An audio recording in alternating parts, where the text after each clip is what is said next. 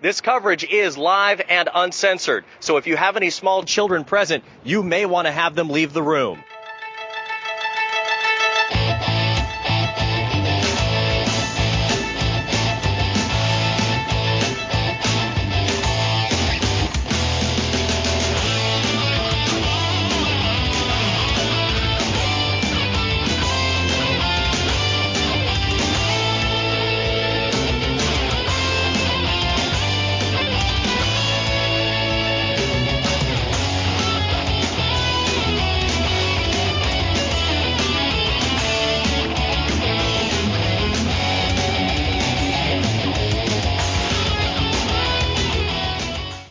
What's going on, folks? My Take Radio episode 111 for Wednesday, October 12th, 2011. The intro music you just heard was Street Fighter II's Frets of Fury, and the artist was Vertex Guy. You can download that and any of the other previously used intro music at ocremix.org. The letter O, the letter C, remix.org. The call-in number is 347-324-3541. Again, that call-in number is 347-324-3541. All right, there's a lot of housekeeping, even though it's a the show's a day early. A lot of stuff going on, so much to discuss. First off, audio issues out the ass. Not stuff that you guys have seen, but just internally and I wanted to let you guys know what the deal was with that. What happened was I my my broadcast setup is usually a mixer and a Yeti Pro microphone via XLR. Plug a couple of things into the mixer for sound, etc., etc. to try and give you guys a better presentation. And I noticed that I decided to upgrade the gear, sell my old mixer, and buy a brand new one from a company called Behringer and I expected that the show's quality would improve. What it turns out has been happening is that my blue microphone has been having crackling issues. There were times where I would not even be recording and it almost sounded like there was a ghost on the line. It was really, really creepy shit. And I was worried about it, but what can you do? I mean, it wasn't annoying to the point where you guys heard it, but I would hear it. And after speaking to MediaCast guy on Twitter, uh, Mike, and he really walked me through it. Mike is a sound engineer. He does a couple of shows, and he's been a great assist in tightening up the audio, tightening up the sound of the show, and uh, the help he's provided has been immeasurable. And uh, you know, I definitely got to give him a shout out. So we did some troubleshooting. I took it upon myself to go and pick up a Alesis Multimix 8 mixer. So now we're on two mixers tested the mic on both mixers, same crackling ghost in the machine type of an issue. Went to Sam Ash, took the Blue Yeti there, they checked it out. They told me it was the mic. I have an RMA with Blue, I'm going to send it back to them. So right now, I am actually using a Samson mic from Target, some cheapo shit I got for 20 bucks. But the sound is very clear. I, I'm enjoying it. The only thing I don't like is that it tends to pick up a lot of ambient noise. So if I were to start typing or using the mouse, you guys are going to hear it, which for the time being until I get all these little issues resolved, I apologize, but you will tend to hear some typing and some clicking, so I apologize for that. And moving around on my desk as well. But I think we got the audio stuff settled. Um, we had some issues with Libsyn as well, based on using way too much storage, which we're remedying by encoding the show in a smaller file size and all technical shit I don't want to bore you guys with, but needless to say, it's been a huge, huge, huge pain in my fucking ass. And the other issue I've been having as well is just trying to get uh, sound clips played. After a lot of testing with Slick on Skype, etc., I've realized that any music that has, you know, guitar riffs, shit like that, just sounds awful. I don't know why. It just happens. It sounds terrible, and that tends to be another concern of mine as well. So we're gonna remedy that in the coming weeks, trying to give you guys just extra sound clips, give it a little bit more of a professional vibe. I will tell you that any shows that I've done for the Beyond the Mic and Behind the Mic series, are completely different because they're not live, so I'm not at the mercy of having to deal with Blog Talk Radio and all their excessive shenanigans. On the contrary, I only have to concern myself with the fact that all I got to do is basically record whatever I'm doing on Skype and then take it from there, modify it and edit it accordingly, and before you know it, we got ourselves some dynamite sound. Now, the big problem with that is that obviously you guys lose out on the live component of the show. But using the Mixlr service, which I'm actually using to simulcast a show to our Facebook fan page listeners, it opens up a an opportunity for me to be able to actually simulcast any interviews we do for Beyond the Mic, which for for some reason I think would be really cool just to not do a completely live show, but allow you guys to hear the interview in process, which is still going to be exclusive to Stitcher and iOS app users, but nonetheless, at least you guys can hear a live broadcast. So we're going to be testing that out. I have two interviews set up for next week. I'm not going to give you guys any details yet, but it's going to be a little different. It's going to go into the the video game world, but not in the way that you normally would expect, especially because we're going to focus on two different sites ran by two different groups of talented ladies that just approach video games a little differently than most uh, female gaming sites do. And I'm sure a lot of guys are going to get a kick out of it and they're going to get a few laughs. And I'm sure some people will be annoyed with what we're going to do. But you know what? I do the show for the listeners my way. And if you don't like it, you don't listen. Simple as that. Skip the skip that particular bonus episode. That's all I have to say. Handel was supposed to be joining me this evening. Unfortunately, he has been having internet problems for most of the day today. So Slick is here, but not here. He is here uh, listening probably via his phone, but he is not in the chat. So if anybody wants to talk to Slick, he is not in the chat, but I'm sure he will hit one if he wants to get on the air. I'm just going to have to jump back and forth. So again, you guys are going to hear some clicking. Um, the only other things I wanted to get out of the way on the housekeeping side of things were the forums, which I've discussed for the last couple of weeks. We've been on the fence about keeping the forums. I am going to leave the forums active until January. Hopefully, we can make some improvements and some adjustments to get more listeners in there and get more conversation going. If not, it's an evolving medium. So, you know, worst case, I'll I'll kill the forum and maybe at some point if if enough people want it again, I'll bring it back, but um, probably January 1st if it doesn't improve or get to where it needs to be, then I will officially kill the forum. Our Facebook fan page, on the other hand, is doing exceptionally well. I want to welcome all the new fans. We are almost at 1,600 fans. My goal is to have at least 2,000 fans before the year is out, and of course, if we surpass that, that it's great. Um, but until then, we're just going to keep trudging along. Make sure to continue to recommend us to your friends and anybody else that enjoys video games, movies, mixed martial arts, and pro wrestling and we're going to try and do some more comic stuff. I'm sure you've been seeing it on the site, and we're going to try and do some more tech stuff as well. More on the air than on the site, just because on the site it's going to happen regardless, but we're going to try and go into some things on the air. Um, the Beyond the Mic series has gonna is going to help us out with that as well. So be on the lookout for more comic and tech stuff, especially now that we are working with Marvel on a consistent basis. You guys have been seeing some of the releases and the art and all the cool stuff they're giving us that we can share with you guys, and that's hopefully going to continue. Next up on the list is probably going to be DC. We're going to start working on establishing a partnership with DC and getting some stuff from them, some press releases and some shit. So be on the lookout for that as well. After Comic Con, the week of the 24th, we are doing the Brawling for Boobies community gaming event taking place on Xbox Live. The page for that is live. You can actually go to the the site and see it on there. It's actually a sticky on the site, and you know, like I said it, last week when I announced it, you can actually participate in the event, but you're gonna have to donate, or you can just donate to help out. Either way, it's not mandatory that you have to play, but it would be welcome. Now, some people have been asking what games are being scheduled, and I'm just gonna run it down real quick. Even though the announcement is on the front page, I'll run it down again. On October 24th, it's going to be Mortal Kombat.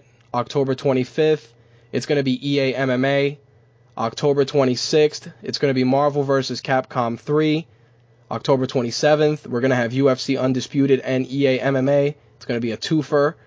And on the 28th, we're going to do another twofer with Super Street Fighter 4 Arcade Edition and Street Fighter 3 Third Strike Online. So those are going to be the games. Like I said, just a, a minimum $5 donation to participate. Make sure to put your gamer tag in the donation form so we know who you are and we can cross reference it.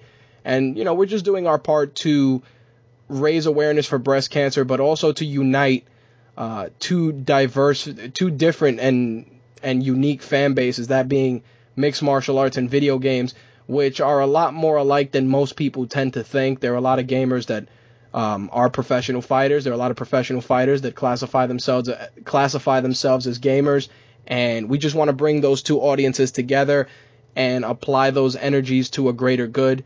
If you want further details, just head over to mytakeradio.com. It is the first article. It is a sticky on the site and you can get more information. There is also a link there for the Susan Komen page where you can go and donate. All money on all money raised and all proceeds go straight to Susan Komen. Nobody's handling your money. So if that's a concern to any of you, because I'm sure some of you have gotten bitten in the ass before, I, I've been one of those people. Rest assured, your money is going straight to the source. It's going right to Susan Komen, and it's for a great cause. So make sure to head over to mytakeradio.com to check that out. Also, um, this weekend, well, starting tomorrow, which is partly the reason why we are doing the show today, is the New York Comic Con. MTR will be there Thursday, Friday, Saturday, and possibly Sunday. We're still weighing that out. If you're in the New York area and you're going to be attending Comic Con, just look for us on the show floor. Uh, we were supposed to get shirts done. That was a complete clusterfuck because of a multitude of reasons, but we will not have shirts, unfortunately. I wish we did, so you can find us easily. But some of you that know me will be able to find me. Some of you that have seen me on Facebook know what I look like, etc., etc. But we're going to be doing a lot of cool stuff at Comic Con, including an event that's going to be taking place Friday evening, and that's going to be uh, us, uh, the crew from SFX 360, Kona's Corner, Gamer Fit Nation and our partners at Unveil are actually going to be having a Comic Con party the that Friday evening. It's going to be taking place at Studio 21 at 59 West 21st and 6th Avenue. The doors for the event are going to open at 11 p.m. till 4 a.m. My suggestion is get there a little early. It's going to be a $10 cover charge. With regard to dress code, dress shirts or jackets, please no baggy shit, no MC Hammer pants, no sneakers. Just just trendy, just dress like a grown up, you know, some straight fit jeans, maybe some loafers or some shoes and a button down shirt. Everybody has a pair of dark jeans. Don't come in there dressed like a hobo and you'll be able to hang out with the MTR crew, the crew from SFX, Unveil, Kona's Corner, and Gamer Fit Nation. That's going to be happening Friday night. As of right now, there's a ton of panels we plan to attend. There's a, a shitload of video. I've been trying to get gear packed and travel arrangements made, etc., etc., etc. So I'm letting you guys know right now if you're really picky about your Facebook timelines, just, you know, check out the fan page directly. That way, you know, if you got to hide something or you feel that we are overwhelming you with too much content, just head over to the fan page. We're going to be putting content there. We are going to try and post stuff live on the site while we're there. I have no idea what Wi-Fi and internet look like at the Javits. I've heard you got to pay for it. I've heard you don't have to pay for it. I heard the press room has it. I heard it doesn't have it. Who the fuck knows at this point? But we're going to at least try and get photos on the fan page. And for those of you that I'm friends with personally, there'll be pictures on my personal page as well. We're also going to try and put stuff up on Twitter as best as we can. Like I said, we are at the mercy of whatever is afforded to us. If not, you'll be seeing all that stuff on mytakeradio.com every evening after the shows are over. Also, the Get Glue, we're almost at 100 check-ins. Please continue to support us via Get Glue. We are in the process of still finalizing stickers, but you will be getting stickers to acknowledge your support of MTR. So be on the lookout for the Yeah Man sticker, the Black Rage sticker, you know, all the stuff you know and love and all the references from the show. Uh, we may even get a, a WTF movie news sticker, which it would be nice. I just got to figure out if anybody will get offended, but we're working out the particulars for that. There are no guests this week. Obviously, it's going to be a shorter show since we are missing some content, but it's going to be chock full of what the fuck movie news. And lastly, we got some new articles from myself. That's my phone telling me that somebody sent me a Twitter message. Why is that not on silent? Who knows? But this, my friends, is the beauty of doing shit live. But uh as I was saying, there are no guests this week. We got new articles from myself. I'm still doing the 31 Days of Horror feature. You'll be able to check out all these different horror movies that I've watched over the years that I enjoy and would like to share with you guys. I also posted an article today about some of my favorite masked wrestlers from, you know, WCW, TNA, Japan, WWE, guys that, you know, even though Rey Mysterio and Sin Cara are household names and guys you all know and love, they weren't the first guys to don a mask and perform in front of a crowd here in the United States. There's been countless others, and some of which you guys may have never even heard of, so definitely stop by mytakeradio.com and check that out. MTR Beyond the Mic we did last with Mike Kingston from the Headlocked comic. You can learn more about that by heading to headlockedcomic.com. I think Mike is going to be at Comic Con as well, so hopefully we can get some cool stuff there and give it to you, the listeners. So we'll see how that goes. Lastly, obviously you can get My Take Radio on iTunes, Blog Talk Radio, Blubrry, uh, Podbean, Zune Marketplace, all the typical podcast domains. You can find MTR there. You can also listen to MTR by heading over to iTunes and picking up our app. It's $1.99. You can also pick it up on the Android Marketplace or the Amazon Marketplace for cheaper than a cup of coffee. That gives you access to our MTR behind and beyond the mic special features. We also give you guys wallpapers when, when we can and exclusive content to keep you guys happy. So pick that up for $1.99. If you don't want to load your phone with MP3s or any more apps, you can also listen to MTR on the Stitcher network. You can download the Stitcher app and stream MTR for free. Now the cool thing with Stitcher is that if you sign up now when you get when you get the app and you go to stitcher.com slash mytake m-y-t-a-k-e you'll actually be el- eligible to win yourself a $100 gift card courtesy of MTR and Stitcher. Just head over to mytake radio uh, to stitcher.com slash mytake enter mytake in the promo code and you will automatically be entered. Winners will be chosen randomly. I have no control over it. That's straight from Stitcher themselves. So if you want to get yourself a $100 gift card and you want to listen to MTR, Stitcher is another way to do it. Uh, I think that's pretty much it. I think uh, if I left anything out, I apologize. I'm kind of flying by the seat of my pants because my notes aren't complete. So if shit gets left out, we will return to a regularly scheduled program next week.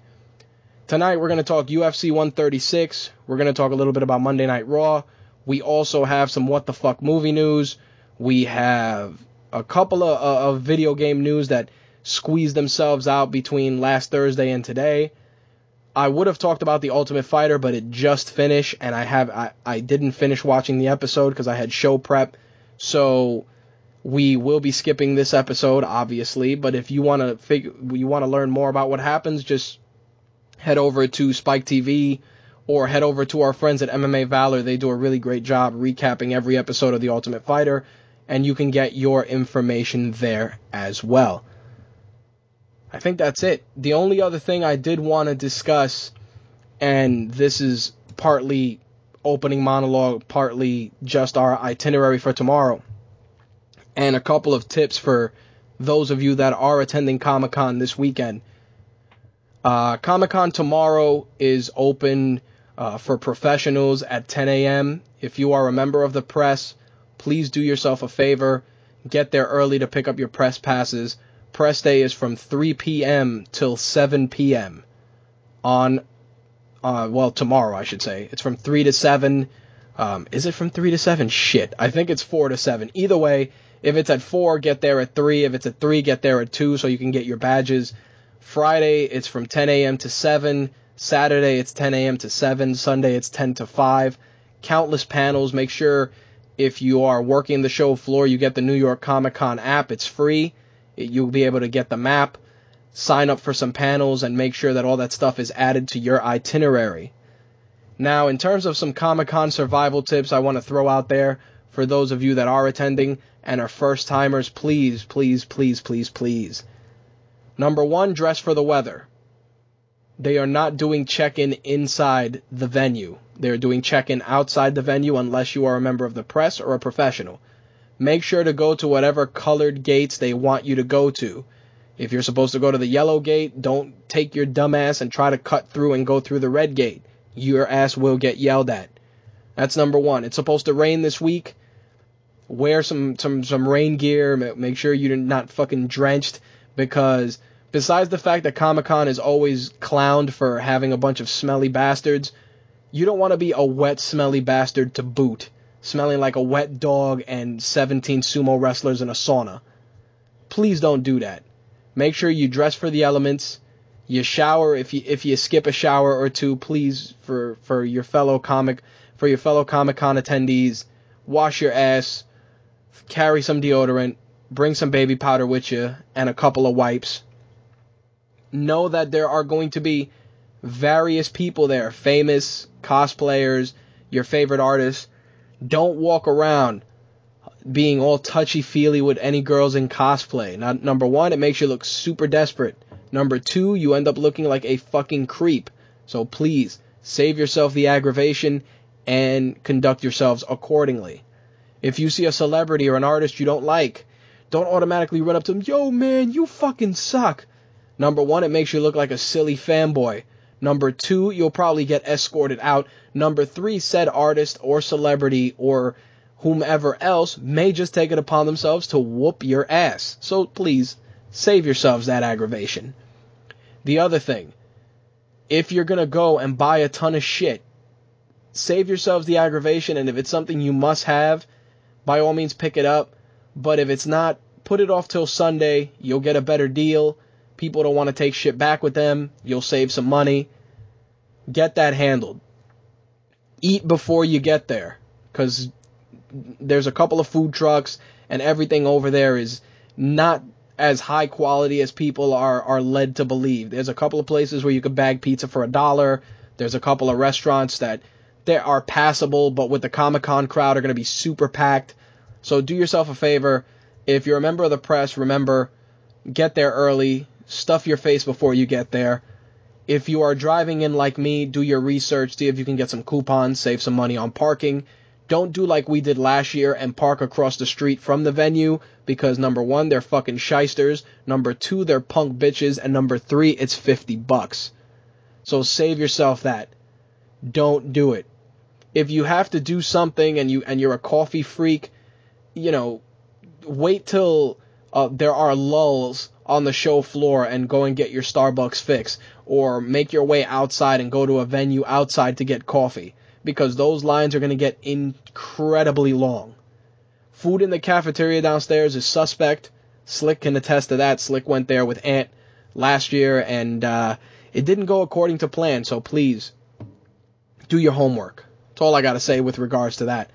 Lastly, um, oh, if you're picking up books, take a couple of bags and boards with you. You don't want to buy a loose comic, throw it in your book bag, toss it in there with some posters and keychains and key fobs and shit, and that book that you were pining for ends up becoming a shredded piece of shit. A couple of bags and boards go a long way. You can get them fairly cheap. Wander around the show floor. Some books are already bag, you know, bagged and boarded. If they're not, like I said, bring some with you. If you're buying any art or any posters, please account for poster tubes. You can probably pick them up throughout the show, and you can probably get bags that you can that you can put posters in. My poster collecting days are over because there are way too many posters and not enough space on my walls. But if you're into that sort of thing, you can always get a lot of free posters. Lastly, if you are going to check out any panels or you are paying for any of the exclusive ones like Jay and Silent Bob Get Old, um, and any of the major panels like Walking Dead, The Avengers, make sure you set alerts on your phones to get there early because as soon as that is filled, you will get shut out. And if you're there solely to see Chris Evans or to meet uh, Jason Momoa from Game of Thrones or to try and get Stan Lee's autograph or to meet Todd McFarlane like I did, do your homework, scout, read, use the apps, and you'll be fine. Lastly, learn the locations of the bathrooms because nothing is worse than being on one side of the show floor and needing to take a dump. So save yourself that save yourself the trouble, scout the areas, learn where the bathrooms are, and frankly, if you do got to take a dump, go someplace else because those bathrooms start off clean, but by three o'clock, four o'clock, it looks like a CSI crime scene. So just a, a couple a couple of tips to help you survive Comic Con weekend if you are attending. If you're not, you can check out our coverage and countless other sites, and Marvel.com is probably going to be streaming some stuff as well. All right, that wraps it up. Monologue out of the way. We got to get some MMA started. Let's do it.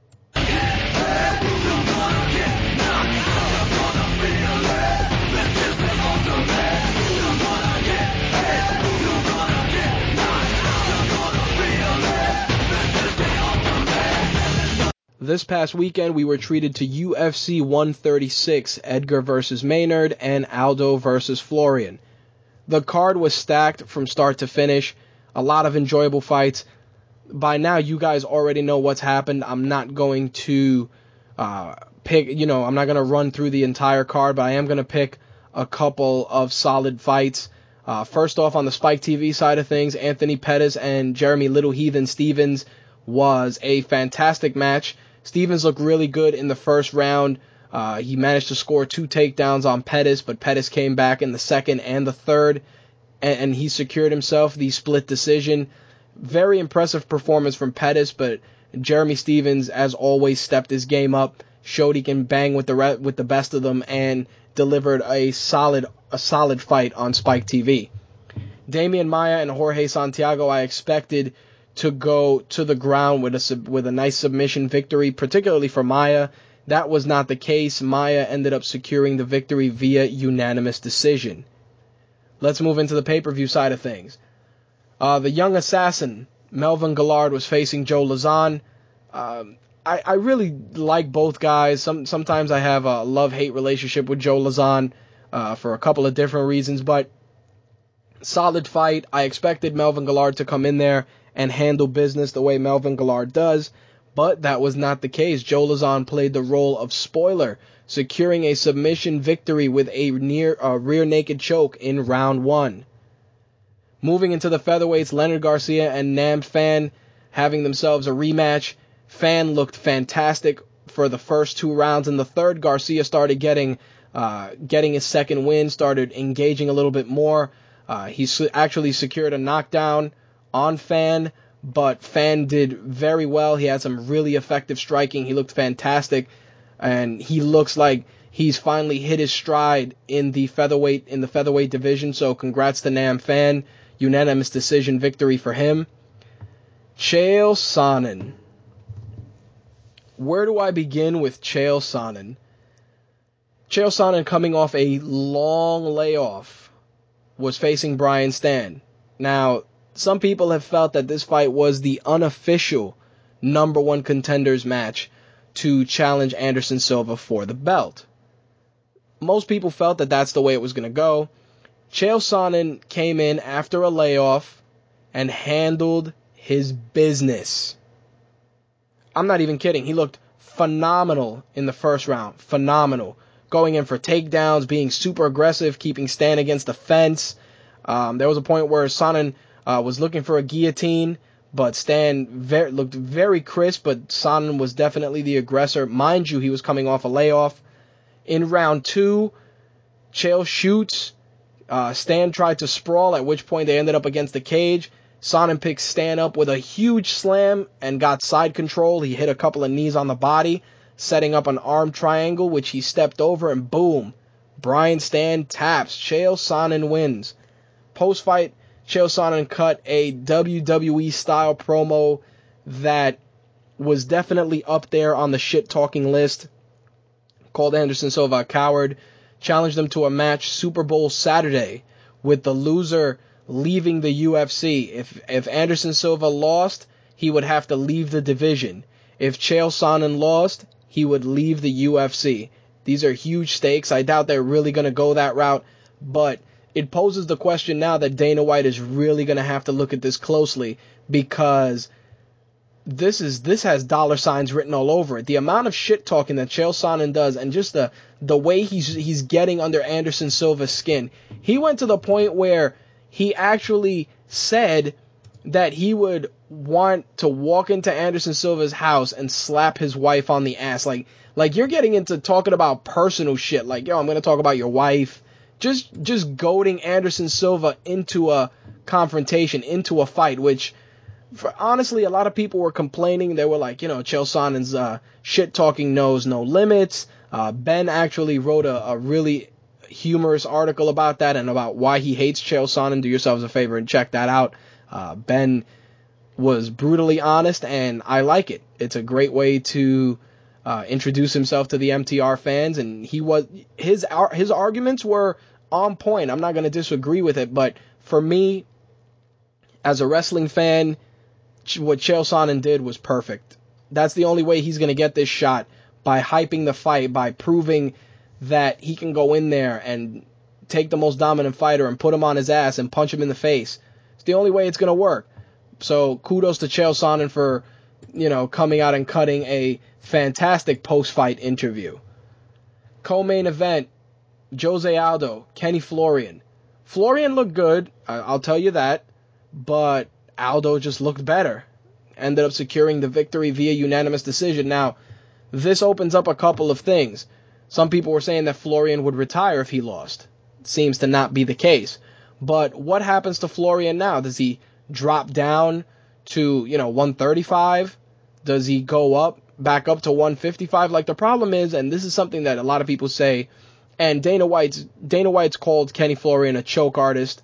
I wouldn't say he's he's a choke artist. I would say that he's just uh, trying to. I'm not saying he's trying to find an easy way towards getting a title, but he's definitely jumping from division to division a little too much and not allowing him his body to adapt. I think that cut to 145 was a serious issue.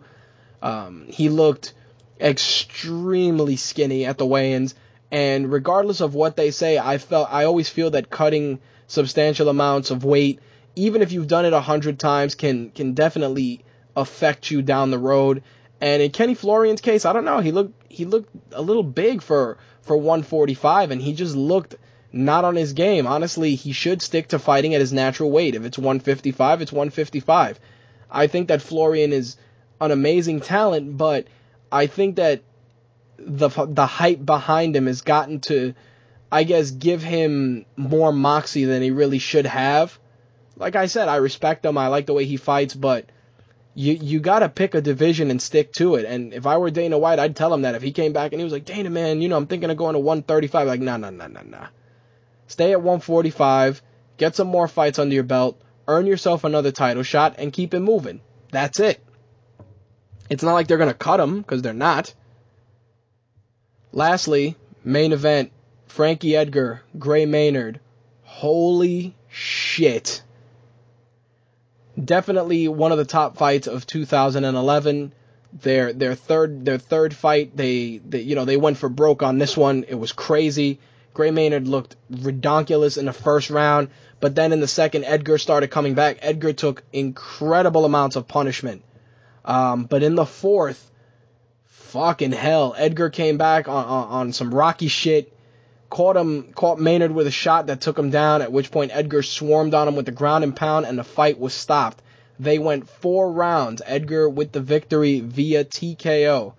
A fantastic performance from both guys. Frankie Edgar, the real deal. It's been rumored that Gilbert Melendez want, wanted the winner of this fight. Uh, Melendez is actually defending his belt, his belt against Jorge Masvidal before heading to the UFC. I think El Nino and Frankie Edgar would be an awesome fight, and it's a fight I'm definitely looking forward to. All right. Now that we got that out of the way, let's get into some MMA news. First off, the last couple of weeks, the UFC has been allowing fight fans to vote for the uh, fighter that will be gracing the cover of UFC Undisputed. There were uh, multiple guys on there that definitely deserve to be on the cover Jon Jones, GSP, Cain Velasquez, Frankie Edgar. But you know who gets the win and it gets the cover? Anderson Silva will be the latest fighter to get the cover on the UFC video game. Um, they announced the announcement was made at the UFC Fan Expo in Houston, and uh, Silva won the poll from the fans. It wasn't rigged.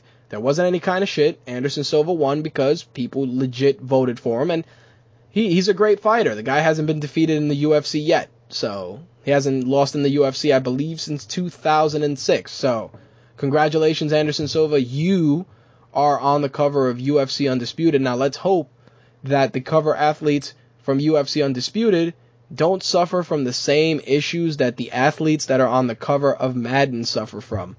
Just some food for thought. Some money was given out post pay per view for UFC 136, 75 grand. KO of the night, Frankie Edgar. Submission of the night, Joe Lauzon. Fight of the night, Nam Phan and Leonard Garcia.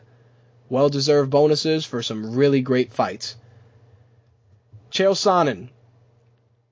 Talked a little bit about him in the recap for the fight. And of course, it wouldn't be Chael Sonnen without some more post-fight shit talking. Uh, number one, when asked about wanting a rematch with Anderson Silva, he said, I am the middleweight champion. I defended my championship tonight for the first time, and I'm willing to give Anderson a shot at the true belt, the linear belt, the people's belt for the best damn middleweight there's ever been. When asked about the odds of a potential rematch, he said, as far as Anderson goes, we're playing for keeps this time. I've had it with this guy. He's probably had it with me. So let's just figure this thing out once and for all. You heard what I said, and my word is good. I'd have shoved that microphone up his ass if he would have said that to me. You saw what he did. He sat there, and it was a good move. When Dana White was asked about the bout, he says, I think that some of the stuff he said has got Anderson fired up and wanting to do this fight. It sounds like a great idea. We'll see what happens. I think I think people and Anderson both want this Chael Sonnen fight. Sonnen was asked about Vitor Belfort. He goes, I forgive Vitor. He's a fool. He knows not what he says. He can't hold you can't hold a fool accountable because he got a little stupid in the media one time. First off, if my name comes out of his mouth again, I'll bury him where he stands. Second off, second off, tell Vitor to meet me at the hotel in 30 minutes because daddy's got a plane to catch and I'm summoning him to carry my luggage. Ah, God bless Chael Sonnen sometimes with his shit talking because it really is on a whole other level of ridiculousness. Brock Lesnar and the WWE, not in the way that you think. I published this on our Facebook fan page. Brock Lesnar will be returning to the WWE in video game form. Brock Lesnar will be a playable character in WWE 12. Lesnar was approached by Yuke's, the game's developer, early in January about being in the game. Lesnar was receptive to the offer, but he wanted to confirm that the UFC had no issues with it. UFC President Dana White gave his approval, telling TMZ, I love WWE and I have nothing but love for Vince McMahon. I'm totally okay with Brock being in the game. Lesnar, as many of you know, left the WWE in 2004 and has been with the UFC since 2008. In some Strikeforce news, as I mentioned earlier, Gilbert, Gilbert Melendez will not be moving to the UFC before December 17th's fight with Jorge Masvidal. Melendez versus Masvidal will be taking place officially December 17th. Also on that card, KJ Noons is going to be is rumored to be uh, participating in that event as well, and that will be on Showtime. As of right now, it's going to be. It was supposed to have happened at Strikeforce Miami, but it's going to be happening on a Showtime event at the Valley View Casino in San Diego. Seems that the UFC wasn't comfortable with the 9 o'clock slot for their pay per views. They will be returning to a 10 p.m. start time for UFC 141. It's been rumored that the 9 p.m. start time, which started with UFC 129, was that there was a sizable pay per view revenue decline in recent months. Take a make of that what you will. I honestly think that starting at 9 o'clock was better because the three hours you were done by midnight a lot of times they started at 10 and most people started tapping out around 12 and they'd miss some of the great fights at 1 o'clock in the morning. So I don't know. We'll see if the revenue goes up. I personally liked the UFC being on at 9, but hey, you can't win them all, can you? All right. We got some wrestling we got to cover, Monday Night Raw, and a couple of other things. Let's just get right into it. The World Wrestling Federation. For over 50 years, the revolutionary force in sports entertainment. All right. On the wrestling side of things, I'm going to open up with Monday Night Raw. Um, you know, here's a here's a funny thing about Monday Night Raw. For every two or three Raws that are good, most are subpar, and a couple are downright awful. Now, the WWE was borrowing from the Occupy Wall Street fiasco by doing an Occupy Raw hashtag on Twitter. Obviously, Triple H's vote of no confidence being the main the main issue to start things off on Raw this week. Triple H started Raw. He pretty much said, "I don't give a fuck that you assholes walked out."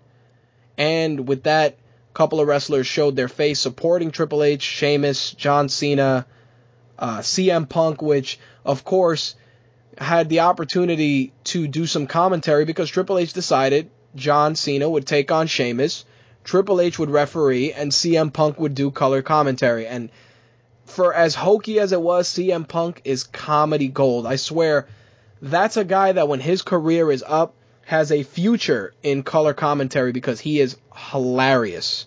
But besides that, this episode of Raw also welcomed back Vince McMahon. Now, Vince McMahon came back to inform Triple H, as per the WWE board, that his services will no longer be required. Of course, this is obviously repaying Triple H for Triple H firing him a couple of weeks back. Now, with that said, Triple H is out. Vince McMahon then announces that there will be an official Raw GM named at a later date, but until then, an interim Raw general manager is going to be named. And of course, uh, in a move that everybody knew was coming, John Laurinaitis was named general manager, well, interim general manager of Raw. And of course, he comes out. I'm so glad that I can have this opportunity because I talk like a complete fucking jerk off and I have absolutely nothing to do because I suck any heat out of a segment. Seriously, John John Laurinaitis, it, we knew they were going to go that route and they were trying to bring him into the storylines, but what was wrong with leaving Triple H in charge for a little bit? You could have done so much more with it, but again, WWE then they're not fans of the slow burn. They actually are more in in tune with we're to start a slow burn, put the burner on high, and then when the pot slowly starts to boil over, we'll turn it all the way back down to back down to low. That's what it is. They got all this heat going with Triple H becoming GM and the conspiracy theory and uh, Miz and and R-Truth attacking the wrestlers and attacking the refs and the cameramen. It was great. It added a little bit more of an edge to the product. But then they came back and they were like, yeah, you know, we're just gonna go and we're just gonna take Triple H out of that and uh, put Johnny Ace in charge. I don't know. I'm not really a fan of where this is going. I can only hope that we get to see some some great mic work from CM Punk, especially against Johnny Ace, just because CM Punk is the fucking man. He is one of the most consistently entertaining talkers on the Raw brand right now. But going through it, I just want to pluck a couple of things. Like I said, John Cena and Sheamus, that went to a no contest. John Morrison comes in from with the rest of the superstars that were being welcomed back by Mr. Future Endeavors himself. And um, John Morrison pretty much talked some shit and conveniently enough got put into a match against Christian. Christian won the match and proceeded to whoop John Morrison's ass with Jack Swagger, uh, Cody Rhodes, and Dolph Ziggler, which obviously is a little faction they're putting together with Vickie Guerrero. But the the amusing thing about this to me wasn't just the fact that it was Morrison still in street clothes against Christian still still in street clothes. It was just the fact that John Morrison continues to get his ass whooped every week by anybody and everybody. Clearly they're trying to make a statement. It's been rumored that his contract is going to be up soon and he may not be renewing. I just think that John Morrison has a tremendous upside. I think that his personal issues and his uh, the girl that he dates have played a big role in where his career is gone. I can only hope that the WWE looks beyond that petty shit and realizes that they have a, a solid talent that just needs a little bit more seasoning and needs to tighten up his mic work. And I can definitely see him in the upper card. And hell, I think that if you push him right and he works well, he I I wouldn't be shocked seeing John Morrison in a in a WrestleMania main event within the next I don't know five years. Just throwing that out there. Now, we got another wash, rinse, and repeat match with Mark Henry and Randy Orton, which ended with involvement from Cody Rhodes, clearly setting up a feud between Randy Orton and Cody, which is fine. I think Cody Rhodes needs this because his twisted, mask wearing persona is just wearing thin because he doesn't have somebody uh, as sadistic as his persona to compete against. Randy Orton, of course, with the voices and the Apex Predator persona that he has, is a viable opponent. Not only that, but it can help elevate Cody Rhodes. Next up, Kelly Kelly and Eve Torres against Rosa Mendez and Tamina. Super shocked that we actually saw two different divas wrestle in this match. It is, as you would expect, a complete train wreck. Kelly Kelly and Eve Torres win, and uh, I don't know. I don't know what they want to do. I don't know what they want to do with Kelly Kelly. Uh, she, you know, she went all crazy last week, beating up Beth Phoenix. I don't know. I'm just not sold on it. And I seriously think that Rosa Mendez needs a lot more improvement in the ring before she's out there consistently. Tamina, they can do so much with her. I think that Tamina's character can be booked as a monster heel. She's one of the bigger divas, you know, a la Awesome Kong. You, not not as extreme to Awesome Kong's size, but definitely a bigger diva that you can do a lot with. And she's a you know a second generation superstar that you can do something with. She's another second generation diva, being daughter of Superfly Snuka.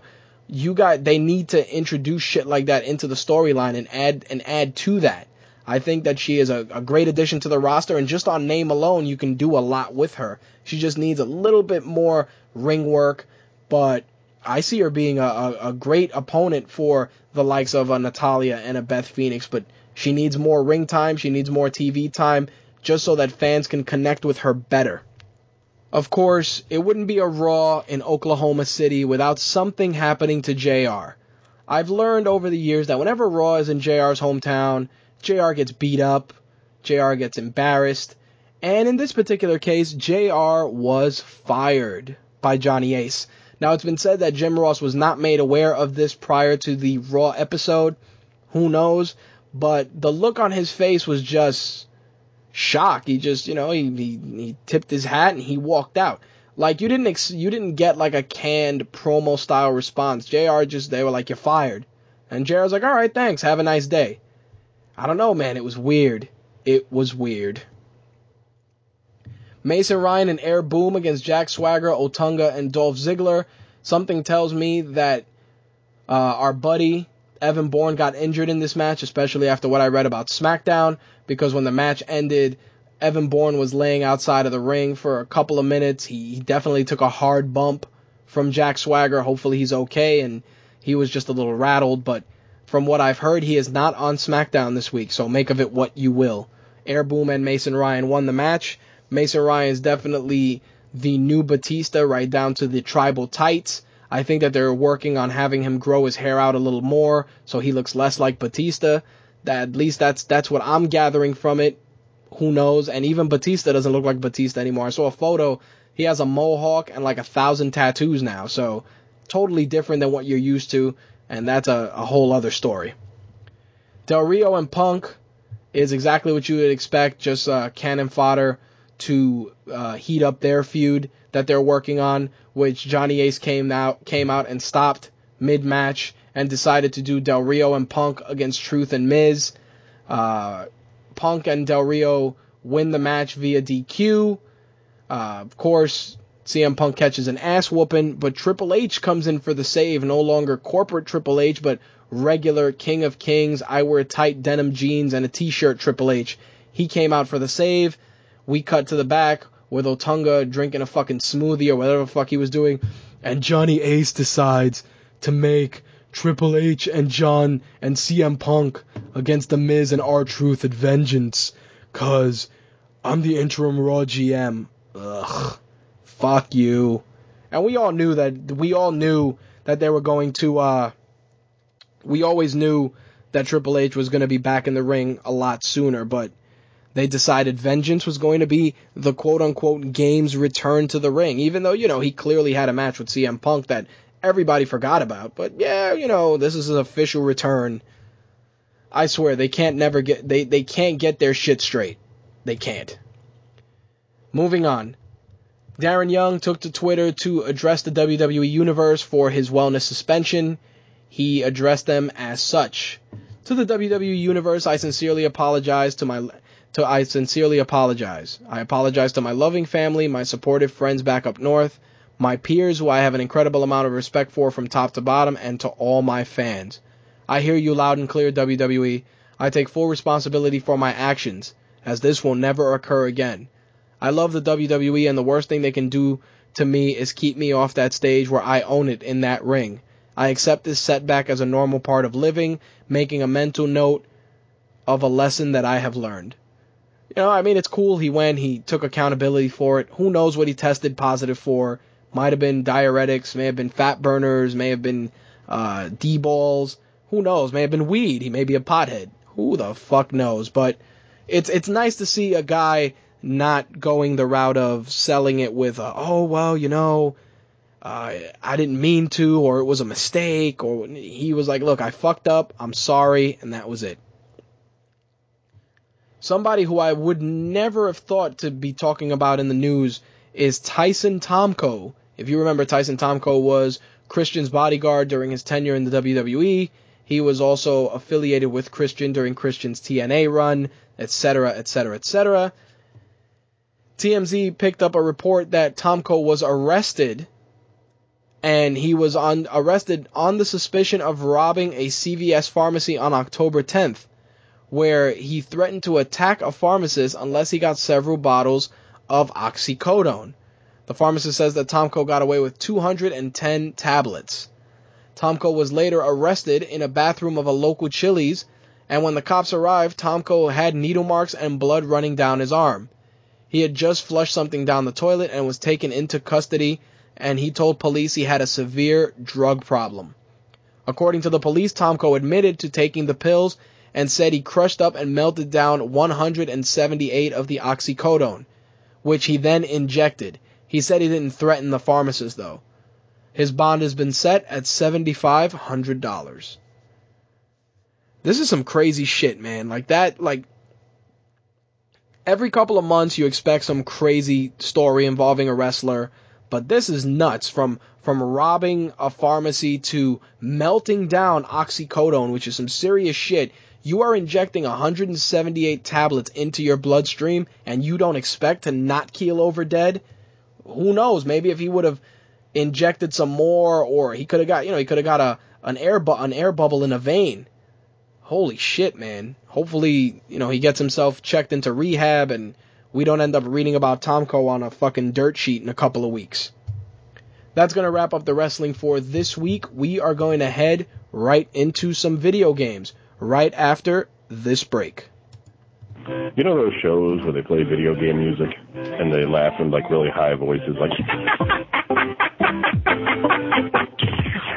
well, you won't listen to that on our show because uh, we don't have the budget for that kind of thing. We're broke as hell, and uh, nobody really cares that much to laugh that hard.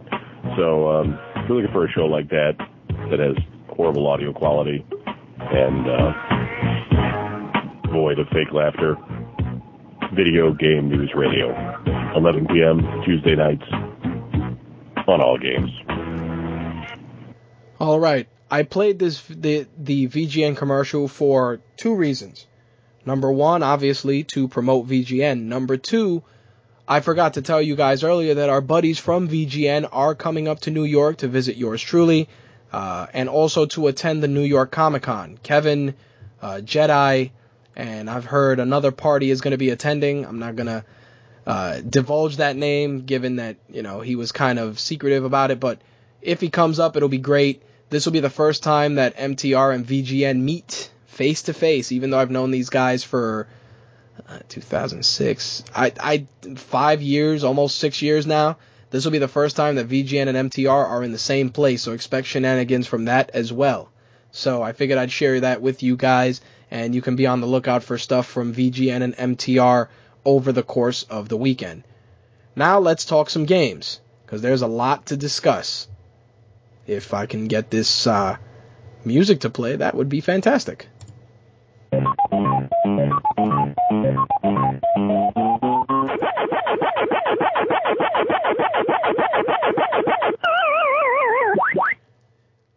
For those of you that are in the New York area, Joystiq is reporting that Batman Arkham City, uh, Arkham City, excuse me, will be available a bit early at the Times Square Toys R Us. The store is going to have 500 copies to sell at 4 p.m. on October 17th, the day before release. Out of those, 100 will go to the first ones who pre-order the game from the store's personal shopping department. Those pre-orders can also get autographs by Jim Lee, Kevin and Kevin Cos- Kevin Conroy and Sefton Hill, the game director of Rocksteady. The other 400 will be available for purchase that day. So, if you're in New York City, head over to Toys R Us, 4 o'clock on the 17th.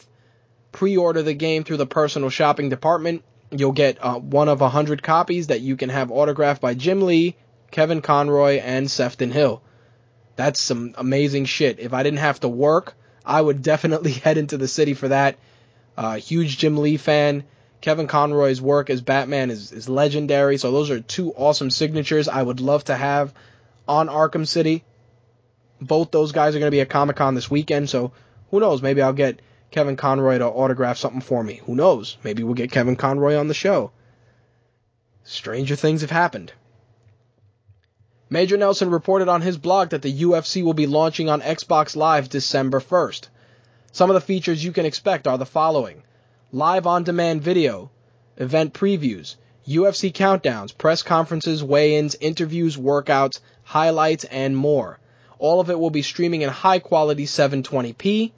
In addition to that, you will get pay per view access as well. You'll be able to order the biggest pay per view fights on Xbox Live in HD and standard definition pricing options. You can purchase directly with your credit card and Microsoft points are not required. In addition to that, they will be doing interactive fight cards with predictions. You'll be able to size up the fighters with tale of the tape, predict upcoming fights, you'll compare results with friends for points and bragging rights and see where you stand with them on a leaderboard. All accessible while watching the fight so you'll never even have to leave the pay per view or fight screen. You'll be able to see all those stats in real time. They are also going to be adding Kinect interaction. You'll be able to focus on the fight instead of looking for a remote. You'll be able to use it to navigate through video content, pull up the interactive fight card, play, pause, and rewind your favorite punches, kicks, and submissions all with Kinect. UFC 140 will be the first live pay per view to be available for order on Xbox Live. That's going to have the main event of Jon Jones and Lyoto Machida. You're also going to have the uh, rematch between former heavyweights Frank Mir and Antonio Nogueira as well. So be on the lookout for that December 1st, a must have for any MMA fan. I'm sure that for guys like Slick, who um, we don't get to watch fights often, he has another avenue to watch the UFC on his Xbox. Not only that, most times we watch the fights together, have a couple of laughs, get a pizza. So I mean, it's a it's a great thing to have, and it opens up the UFC to countless casual fans that may not have ever seen, may never have seen MMA, or who have just a a minimal understanding of the sport. So great move by by Xbox, great move by the UFC, and you'll be able to check that out December 1st. Silent Hill fa- Silent Hill fans that were looking forward to Silent Hill Downpour Unfortunately, it's been pushed out of 2011 and will now be available during the first quarter of 2012. In some Mass Effect news, BioWare has announced multiplayer for Mass Effect 3. You're going to have four player co op that's going to be taking place outside of the single player mode, but will tie into single player according to BioWare. BioWare states that players can choose from a variety of classes and races, form an elite special forces squad, and combine their weapons powers and well combine their weapons, powers, and abilities to devastating effect as they fight together to liberate key territories from enemy control. Lastly, Included co-op is available in Galaxy at War, which is a system that will change Shepard's Galactus, galactic readiness level. More information will be available as it comes out. For those of you hit still killing zombies in Dead Island, you'll be able to get yourself some Dead Island downloadable content in mid-November. The content's going to be called the Bloodbath Arena, and it's going to be free for those that pre-order the game from GameStop and $10 for everyone else. The downloadable content will have players trying to survive waves of zombies. It adds four new areas, new weapons, and lets the XP be transferred to the original game. In some other Xbox news, the fall dashboard for Xbox 360 will be will include a modified version of Microsoft's Silverlight technology. The Silverlight technology will incorporate Kinect's voice and motion gesture controls. In addition to that, any third-party partners will be using Apple's HTTP live streaming. It's been rumored that that full dashboard update will be released on Black Friday, so keep an eye out for that. If you're going to be picking up GoldenEye 007 Reloaded, they've released some detail on some pre-order bonuses, which I figured I'd share with you guys. If you pre-order the game through LameStop, you'll be able to get the paintball mode for local split screen and private online matches. You'll also get early access to classic conflict mode for public and private online matches. Lastly, if you pre-order through Amazon, you'll get the basic Moonraker laser rifle skin. In some acquisition news, and I'm not shocked at this at all, about this at all, Microsoft has announced that they have acquired Twisted Pixel. According to the CEO of Mike Wilford, the purchase will let the company make bigger games later down the line. So, for those of you that are fans of Splosion Man and Mrs. Splosion Man, they are now part of the Microsoft family. So, congrats to Twisted Pixel, and I wish them the best of luck. Sega has recently announced that they will be releasing Daytona USA for the PSN and Xbox Live Arcade. The game is set for release on October 25th here in the States, and Europe will be getting it in late November. The game's going to run you 10 bucks, have full steering wheel support, 8 player 8 player online multiplayer. You're also going to get you're also getting an enhanced widescreen format and also a karaoke mode for the soundtrack. So uh, there you go, folks. Daytona USA from Sega, 10 bucks, October 25th and late November in Europe. To close out the video game news, Nintendo has announced a new Wii bundle. I can hear the countless people cheering for joy at this announcement. This new Wii bundle will include a black Wii, black Wii Remote Plus, black Nunchuck, new Super Mario Bros. Wii, and Super Mario Galaxy's soundtrack. However, this particular system will lose its Game Boy, uh, Game Boy, its GameCube support and will only sit horizontally, not vertically. The system is going to be available for 150 bucks on October 23rd. The funny thing is that you're going to pay 150 to get this system, but the same bundle with game with GameCube support and Mario Kart Wii is still available. So, figured you guys would want to think about that if you are on the fence about picking up a Wii. Just letting you know. That's going to wrap up the video game news for this week. We're going to take a quick commercial break. When we get back, we are going to talk some movies right after this. The following advertisement is for BornStubbornRadio.com. Born Stubborn Radio.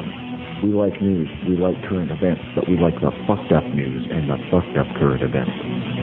Born Stubborn Radio, we talk about everything in entertainment. We talk about movies. We talk about music. Mostly heavy stuff. Have good mosh pitting. And because we're big fucking nerds, we talk about video games. We're big fucking nerds. We love video games. Fuck's sake, man. Rich loves the show. Yeah. Hey, Rich, you like the show, don't you? Yeah, man. Are you sure you like the show? Yeah, man. Hold on, hold on, hold on. Stop the music.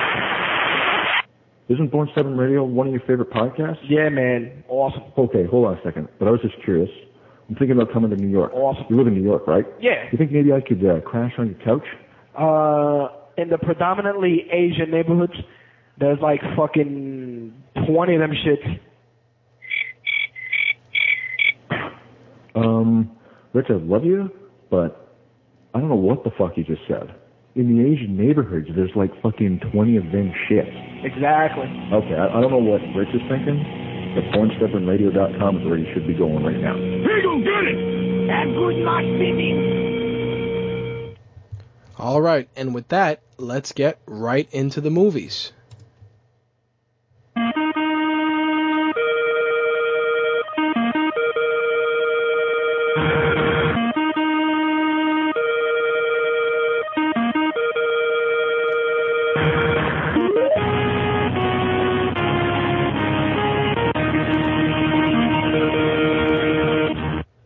Boy, oh boy, do we have some what the fuck movie news for you guys this week.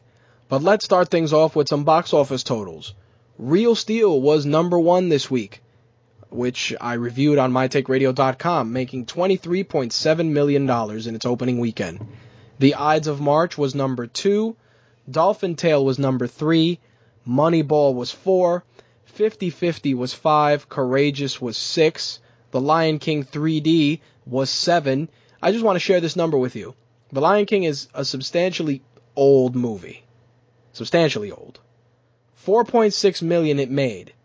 It's made 414 and a half million dollars total. So, just some food for thought for you guys. Dreamhouse was number 8. What's Your Number was number 9. Abduction was number 10. Now, here's the first bit of what the fuck movie news, which I'm sure Strider and Slick are going to get a huge kick out of. Deadline.com is reporting that Universal Pictures is in the process of developing The Best Man 2, which obviously, besides it being a sequel to a movie very few people really gave a shit about, is going to be released 12 years after the original. Malcolm D. Lee, the writer and director of the original, will be writing and directing the sequel. As of right now, there have been no official negotiations, but the the original cast, Taye Diggs, Nia Long, Morris Chestnut, Terrence Howard, Sanaa Lathan, and Harold Perrineau are expected to return. So, yeah, let's just make a sequel to a movie that came out more than a decade ago because I'm sure everybody's going to give a fuck about it. I'm sure everybody cares about what Taye Diggs, Nia Long, Morris Chestnut, Terrence Howard, Sanaa Lathan, and Harold Perrineau are doing. Nobody gives a shit. Seriously? 12 years? Fuck out of here with that. Javier Bardem has confirmed that he will be playing the villain in the upcoming Bond 23, which is set to be filming soon, uh, with a with an expected November 9th, 2012 release date. He gave a little bit of a comment, not elaborating on much of his character's involvement in the story, but he did say the following. I'm very excited. My parents took me to watch the movies. I saw all of them, so to play this is going to be fun. They chose me to play this man, but I cannot give you many details. So obviously, if you want to get more fucking vague, that's about as vague as you can get. Next up, this falls under the TV news category, but you can just call it a TV what the fuck movie news because I should have drank some water for this, but Lifetime, you know, that network, is putting together a remake of the 1989 Julia Roberts film Steel Magnolias. But it's not just going to be a remake of Steel Magnolias. According to Deadline, this film, well, this uh, this film is going to be a contemporary remake and will feature an all-black cast. Really? Did, didn't didn't doesn't Tyler Perry have this shit covered? That now we're gonna get a remake of Steel Magnolias with uh with an all black cast. Like anybody gives a shit about Steel Magnolias to the point where it deserves a remake, and not only that, but you're gonna cater it to a completely new demographic that probably didn't even give a fuck about the original Steel Magnolias, which my mom watched at least twice, I think, on cable. And my mom wasn't big on on movies that were she liked to watch a lot more of the Spanish language stuff. She watched a, a lot of other movies, but she watched this shit and she the only reason she watched it she was like I want to watch it cuz the old ladies are funny. That was her excuse for watching it. But uh, really an all black remake of Steel Magnolias. That's that's what we're going with. But it gets better. Here's another bit of what the fuck movie news for you guys to chomp on. Tim Rothman, co-chairman and chief executive officer of Fox Films Entertainment Division, announced today that Die Hard 5 has officially been titled. and you're gonna love this, and I'm sure that Slick and Strider are gonna make a lot of jokes. The Die Hard 5 is gonna be called A Good Day to Die Hard. Shouldn't I be watching this on Cinemax? Or possibly Spice? Cause seriously, that sounds like the name of a porno. Today's a good day to die hard. I guarantee you this movie will be spoofed, and it, they won't even change the title. They will not even change the title. It's going to be a good day to die hard. He also went on record as saying that the story is going to be taking place in Russia and will center on John McClane's efforts to save his son, John McClane Jr., from an international threat. You can expect that lovely film Valentine's Day 2013. Now, the last bit of what the fuck movie news, and I, I sincerely hope Slick, Slick needs to call in right after I finish reading this, because he, much like me and countless others, are gonna do a double take when they hear this. Many of you obviously know Joel Schumacher for all the wonderful Batman movies that he made, including the ones that involve Batman having nipples. You guys remember those, those great Oscar worthy classics?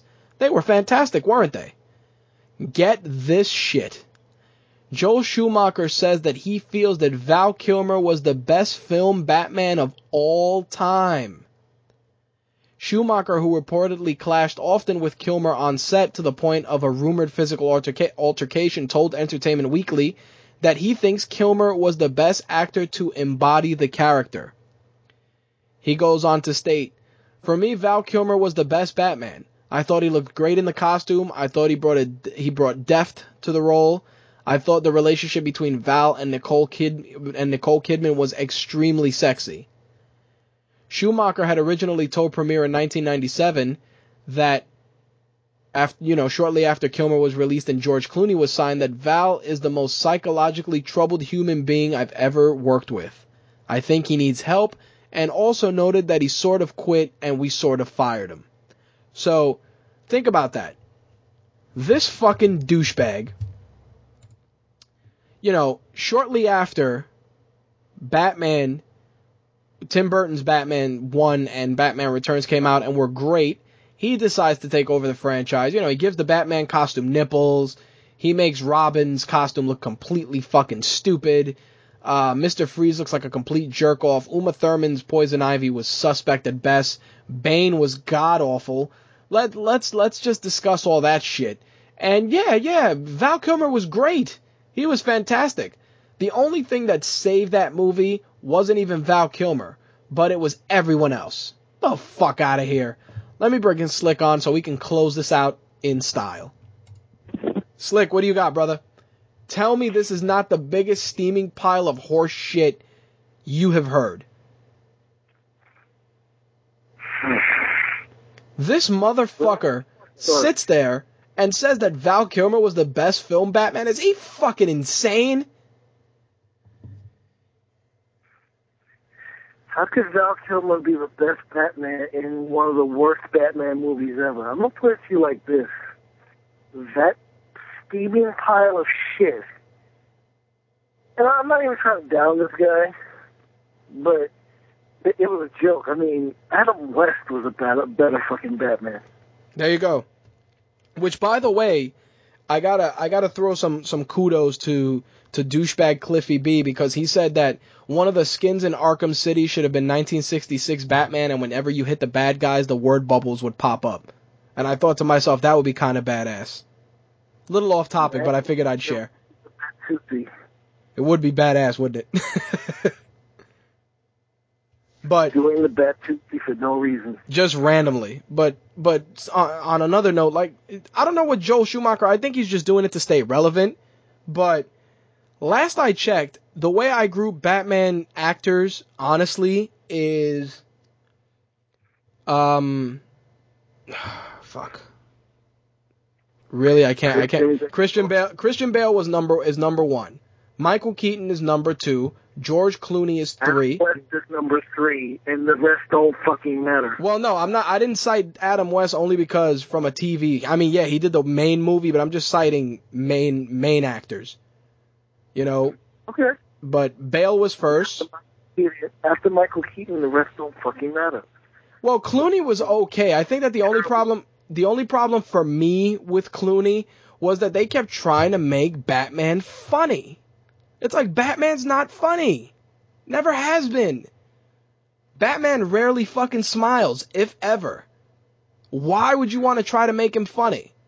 And I forgot which movie was it. it I think it was the one with Poison Ivy where they had the wax lips on, so her so so they wouldn't so they wouldn't get fucking her her powers wouldn't fuck them up. I was dumbfounded when I saw that. I'm like, really, wax lips? That's what you went with? I'm horrified. I'm horrified that this guy would genuinely sit there. I, I mean, like I said, it, I think it's an attempt just to be in the news. But fuck, dude, how how dare you sit there and say that Val Kilmer was the best Batman? You must be high off your ass.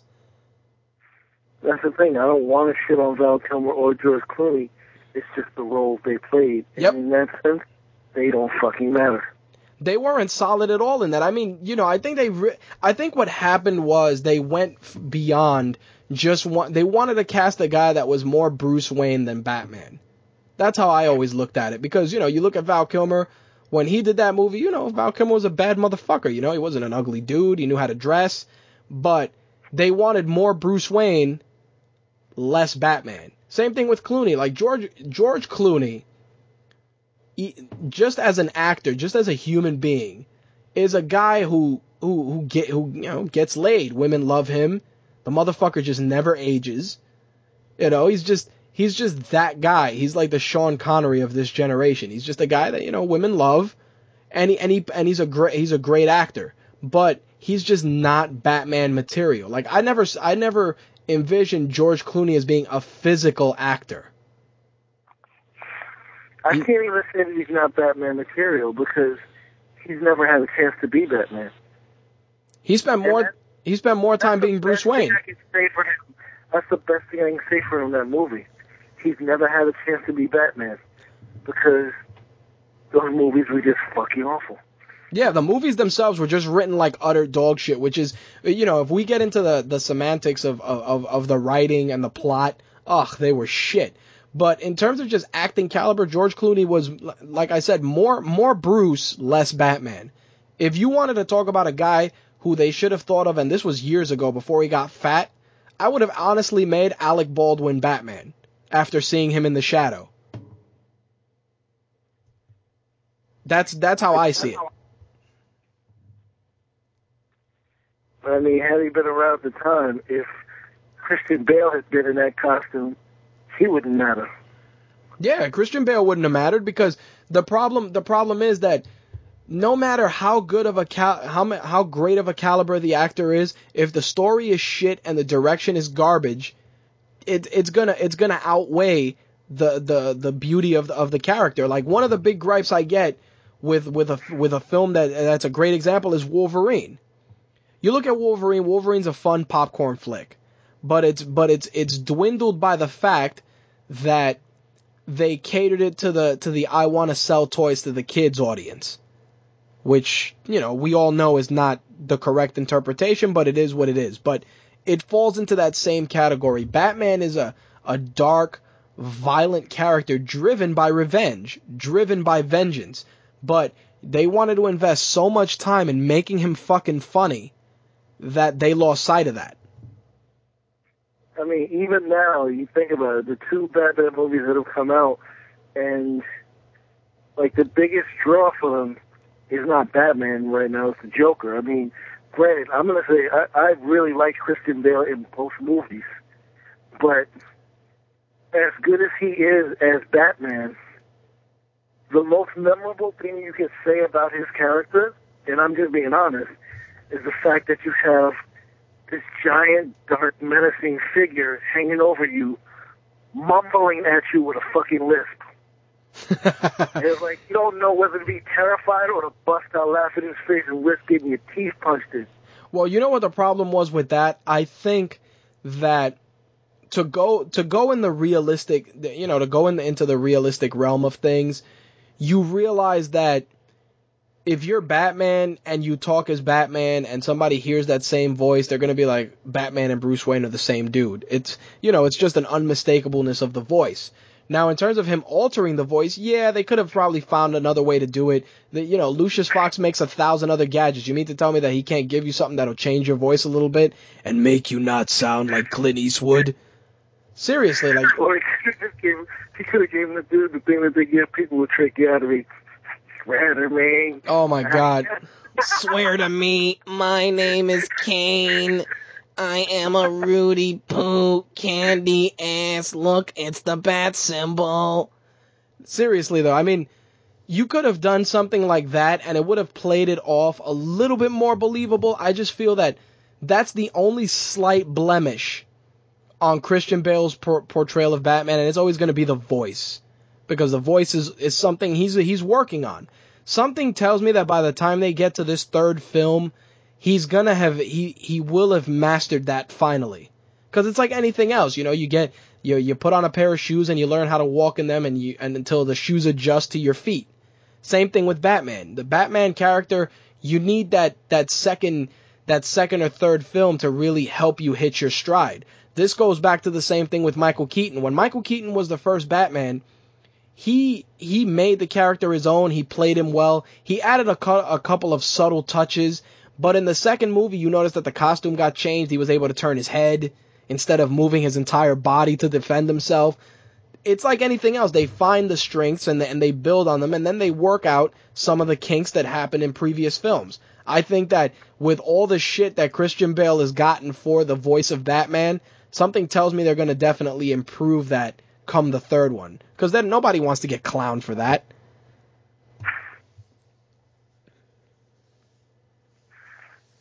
True that. I think I think it's just a matter of of of the of him adjusting uh, to to the role. And even though this may be the final Batman, I think that he's going to make sure to go out there and give a better performance because Heath Ledger stole the rug right out from under him in the second one. So he's not trying to be that guy in the third one. He's going to make sure to come in there and be the centerpiece of this film. Absolutely. I mean, you're the star of the movie. You want people talking about you, not. I mean, not even because he passed away, but I mean, even if he was still alive, people would have been talking about Heath Ledger more than they were talking about Christian Bale. I agree a hundred percent, and I think I think that Heath Ledger, Heath Ledger's legacy as the Joker would have grown even more so had he still been alive. Because you ask yourself this question: If this was him now, playing the Joker in such a masterful way before he died, what more can he have added to that character had he still been alive?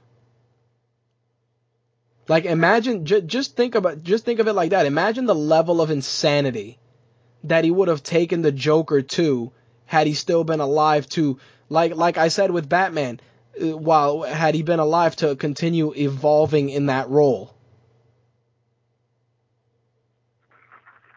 I think Strider hit the nail on the head. Which is Put a, a Batman on him and make Batman black. At this point, dude, it, you know what's funny? If you really just want to piss people off, that seems to be the name of the game. You either got to make them a minority or a homosexual. One of the two. You want to piss people off, you got to do one or the other. I remember, and, and this is digging in the crates, when Sherlock Holmes was originally slated to, excuse me, be released in theaters, there was a, a rumor that they wanted to make Holmes and Watson gay. And of course, you know, people bitched and complained and blah, blah, blah, blah, blah. But even if they would have gone that route, it wouldn't have mattered because the story was so well written. You see how, how sometimes writing outweighs anything else? But that's just the thing. That Strider really did hit it on the head because more so than Spider-Man, it, it's been said in the books and on the show. It's like Batman isn't even about Bruce Wayne. It's about what Batman represents. Yep. Batman is about revenge. Anybody can be in the suit. That's right. I liked I liked a poster I saw on Facebook today that somebody made up, and it said greatest. It had a picture of Batman and Iron Man, and it said greatest superpower ever, money. and I had quite a chuckle because I was like, "Fuck, man." In, a way, they're right, but that's a that's a separate story. But I wanted to share that with you because Joe Schumacher to step out and, and say something like this at this juncture is only because he wanted to be in the news because the new Batman film is being made. What the fuck has he done lately to make you even remotely give a fuck about him? He is a hack.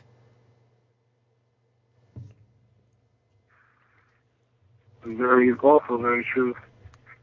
Last call it, it when you put Iron Man and Batman side by side, it's Iron Man kind of makes fun of Batman because everybody knows who Iron Man is because he you know basically exposed himself. But in the Batman story, nobody can figure out who Batman is.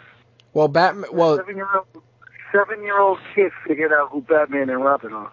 Well, you know what the what the what the the the parallel of that of those two characters is the fact that you're playing also on the fact that Tony Stark is still a narcissist. You know what I mean? Like Bruce Wayne, don't get me wrong, Bruce Wayne Bruce Wayne is rich and he likes having money, but he's not going out of his way to show that he has it. Like don't get me wrong, I always feel that Bruce Wayne is always Batman and Bruce Wayne is his all is his persona. You get what I'm saying? Yes. Like Batman is the what Bruce Wayne really is, and and millionaire playboy is his alter ego. Because when you see the books, and even in the movie, you know, when uh when he was gonna get ready, Alfred is like, "Yo, go out, spend some money, you know, play the role." That's when he rolled up into uh to meet uh Harvey Dent. You know, he had the two the the, the Russian model with him, and the chick got in the pool, and you know, he bought the restaurant. Like that. That's always gonna be you know, that's always to be one of those things that I've always liked about the Batman character. It's the the fact that it's a story of vengeance any way you slice it. And it's and it's that vengeance that drives him to be you know, the hero that that everybody loves even though he's a hero that's flawed. Tony Stark is different. Tony Stark is super smart, decided to do good with his genius, but couple that with the fact that he's a narcissist, likes getting laid, and at one point was an alcoholic, and you got a recipe for a, a, a substantially flawed hero that actually outweighs some of Batman's flaws. Because this is a guy that that will endanger anybody because he'll be drunk inside his suit, which is the equivalent of a fucking atom bomb, you know? Well, I guess that's why the Batman and Iron Man movies do so well. Well, I think that they, they also do well because it's easy for people to relate to certain aspects of their character. I think that if you've been wronged as a, as an individual by someone else, whether it's whether you're a victim of a crime, um, you know, whether it's a child a, a crime committed upon you when you were a child or even as an adult, there's always that that sliver of vengeance that lives within you. And Batman was just a guy who took his vengeance to another level to protect everybody else from becoming what he's become. Like there's a lot of there's a lot of deep psychological shit with Batman's character when you look at it because it's like, yo, he is a completely fucking psycho dude. Like being Bruce Wayne, I think is what makes him what what keeps him level.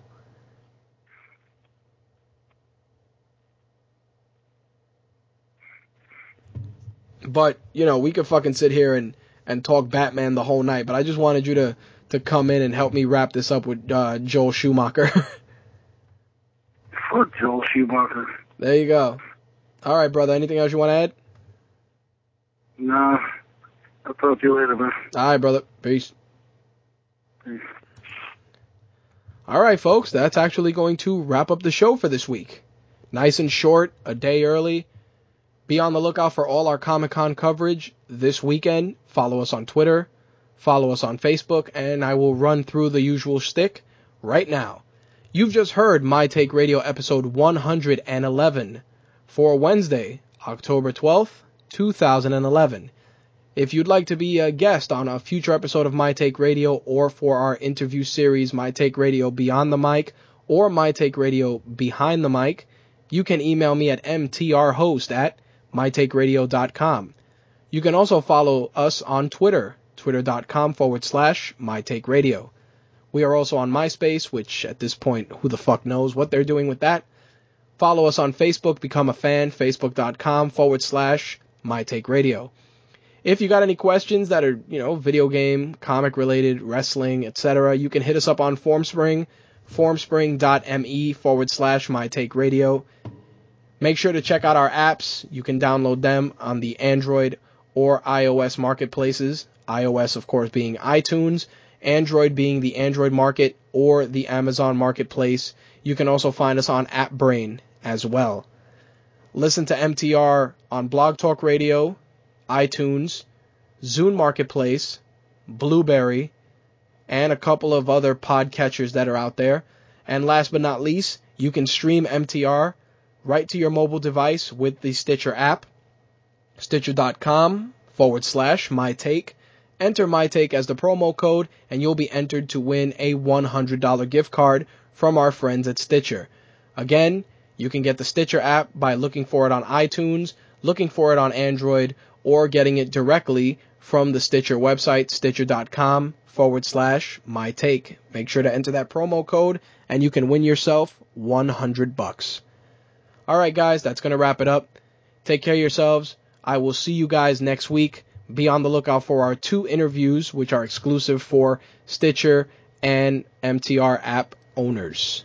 Peace. Taking us out this week is probably going to be. I'm thinking we should just go out with Mission 2 from Contra, For- from Contra Force by Nick Perrin will be taking us out this week. You can get that at ocremix.org.